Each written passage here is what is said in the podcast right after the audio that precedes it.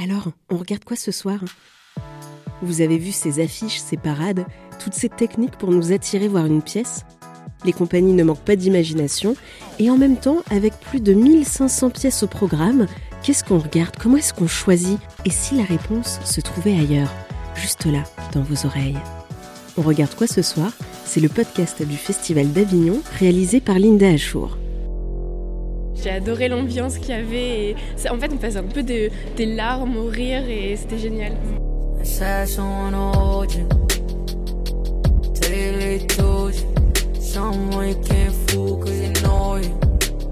Tout était beau et les, mots sont justes. C'est un thème qui est lourd, mais qui est. Euh, enfin, ça paraît quand même léger et on arrive à, comprendre toute la, difficulté du parcours voilà, des, personnes qui sont, euh, sont agressées. Voilà, c'est une reconstruction en général. Là, c'est euh, le sujet du viol, mais ça peut être sur plein de choses différentes. Et c'était vraiment ouais, super, super beau comme spectacle. Je pleure pas, mais j'ai été très, très, très touchée. Euh, et, ouais, j'ai beaucoup, beaucoup ri et je pensais pas rire sur un thème euh, comme ça. Et c'est, incroyable. Euh, et, ils ont peur de rien, ils osent tout. Enfin, il y a des moments qui sont absurdes, on se fait waouh, mais c'est incroyable. Enfin, ouais, c'était vraiment super, un, super spectacle. Je m'appelle Sarah Nisbaumer.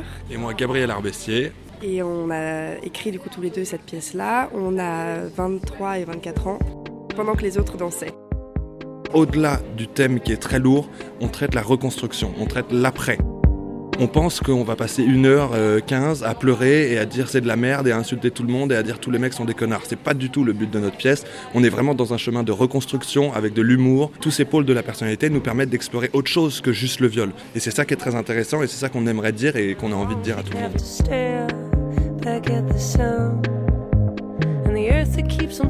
C'est aussi la complexité un peu de ces moments de joie, de savoir tout ce que ça a amené, de savoir qu'on pouvait aller danser, mais qu'en fait c'était plus jamais la même danse qu'avant, c'était plus la même innocence. Il y a un après justement, euh, de savoir qu'on peut aller chercher justement cet excès de la danse et de complètement s'oublier le temps d'une soirée, et puis à un moment se faire attraper par un regard, une parole, comme c'est dit dans la pièce aussi, des, mini, mini choses, mini mots, mini expressions qui nous font revenir à notre grande solitude, notre grande vulnérabilité.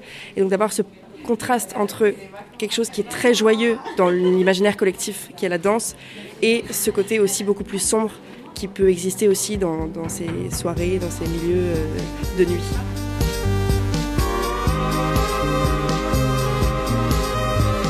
Des fois, on a l'impression de nous pas être bien, que tout s'écroule et de sortir dans la rue et qu'en fait tout continue et de se dire bah, c'est hyper étrange, la personne sait ce que moi je suis en train de vivre. Et du coup, pendant que les autres dansaient, il y avait vraiment moi je suis là, moi je travaille et le monde danse dehors et le monde continue à rire et moi je serai bientôt de ceux qui dansent c'est à partir de mon histoire et de celle de sa mère. Et on est parti de trucs très simples, de mon expérience, de comment j'ai vu en moi des choses qui se départageaient entre ma raison, ma confiance, ma volonté, etc. Et c'est comme ça qu'est née la base du projet.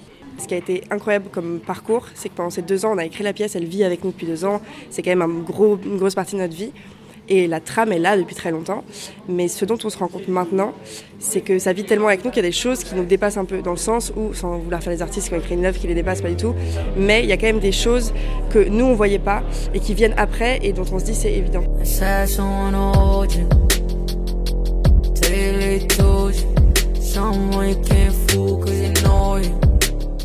N'y a rien d'officiel, mais on va peut-être avoir la chance d'aller jouer en Afrique. On attend les retombées d'Avignon, on attend peut-être des festivals, on va voir si Paris, il y a la Belgique, peut-être une tournée en Belgique. On aimerait bien que ce soit une pièce aussi qui aille dans les écoles. Et de travailler aussi avec euh, des fondations euh, contre les violences euh, faites aux femmes, contre les violences sexuelles en général.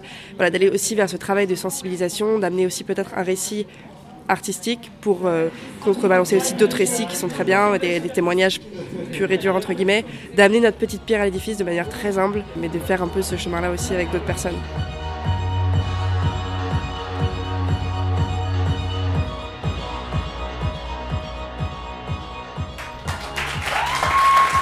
On regarde quoi ce soir C'est le podcast du Festival d'Avignon réalisé par Linda Achour.